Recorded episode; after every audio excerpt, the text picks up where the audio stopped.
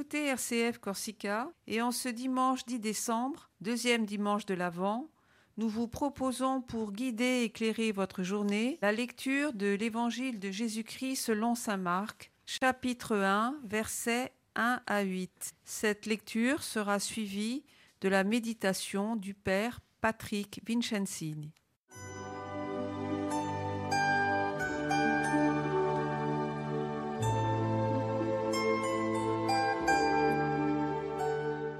Évangile de Jésus-Christ selon saint Marc. Commencement de l'évangile de Jésus, Christ, Fils de Dieu.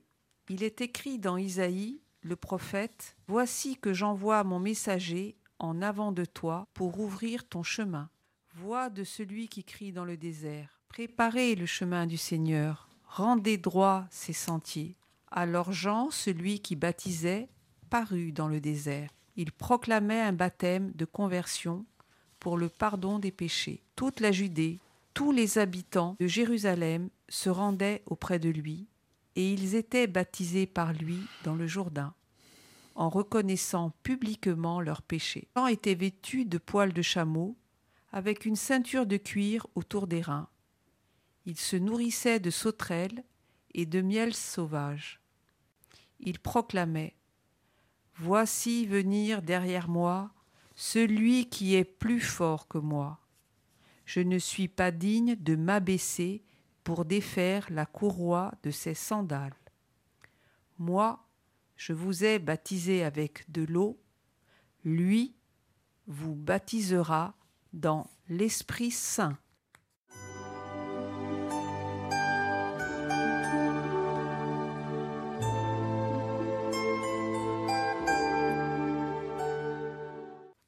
Chers amis, bonjour en ce deuxième dimanche de l'Avent. Voilà que aujourd'hui nous retrouvons l'évangéliste Marc et précisément le début de son évangile qui n'a pas été euh, le premier extrait choisi pour euh, le premier dimanche de l'Avent, mais qui nous permet maintenant de savoir ce qu'est la bonne nouvelle. Ces mots, la bonne nouvelle. Nous savons que le terme évangile signifie en fait bonne nouvelle, et une bonne nouvelle qui est déjà connue. Nous sommes donc heureux chaque année de découvrir ou de retrouver un évangile connu et de le reconnaître comme une bonne nouvelle. Ici, cette année, c'est Marc. L'évangéliste ne s'adresse pas à des personnes qui ne connaissent pas encore la nouveauté apportée par Jésus, mais à des personnes qui la vivent déjà, parce qu'il y a une nouvelle relation avec Dieu qui n'est plus basée sur l'observance de la loi, D'ailleurs, le terme loi dans l'évangile de Marc n'apparaît jamais, mais sur l'accueil de l'esprit, comme nous le verrons à la fin de ce passage, la réception d'une réalité intérieure à l'individu. La bonne nouvelle, c'est Jésus. Jésus, celui qui vient de la part du Père, le Messie. Mais pas le Messie de la tradition, celui qu'Israël a attendu, le libérateur qui allait ravager la terre et chasser euh, l'occupant romain.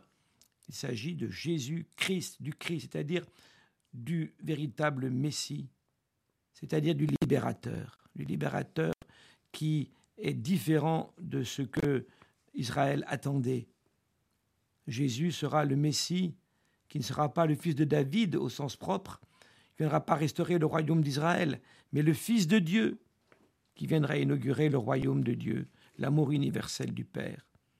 Comme il est écrit, dans le prophète Isaïe, et Marc connaît ses classiques. Voici que j'envoie mon messager avant vous.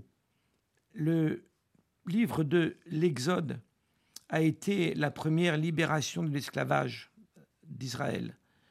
Mais le second de la captivité à Babylone va jaillir une nouvelle expression citée par l'évangéliste qui englobe ces deux exodes pour indiquer que l'esprit et l'action de Jésus seront dans le signe de la libération d'un peuple.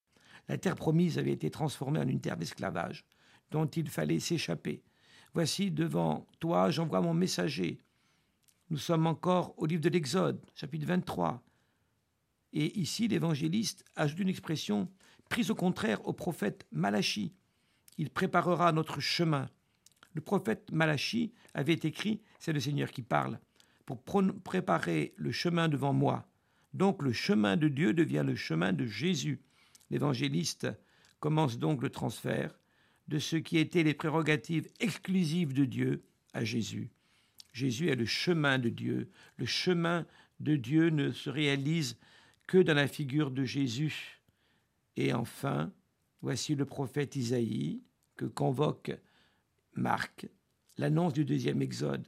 Voici que celui qui pleure aujourd'hui ne peut que se réjouir. Ce n'est pas tant dans le désert, mais du désert que vient la voix de celui qui crie Préparez les chemins du Seigneur, aplanissez ses sentiers. Le royaume de Dieu ne descend pas d'en haut comme par une intervention divine, un Deus ex machina, mais il demande la collaboration de tous ceux qui le désirent. Et voici la présentation de ce messager de Dieu. C'est celui qui, indépendamment de toute religion cultuelle, est capable de nous libérer.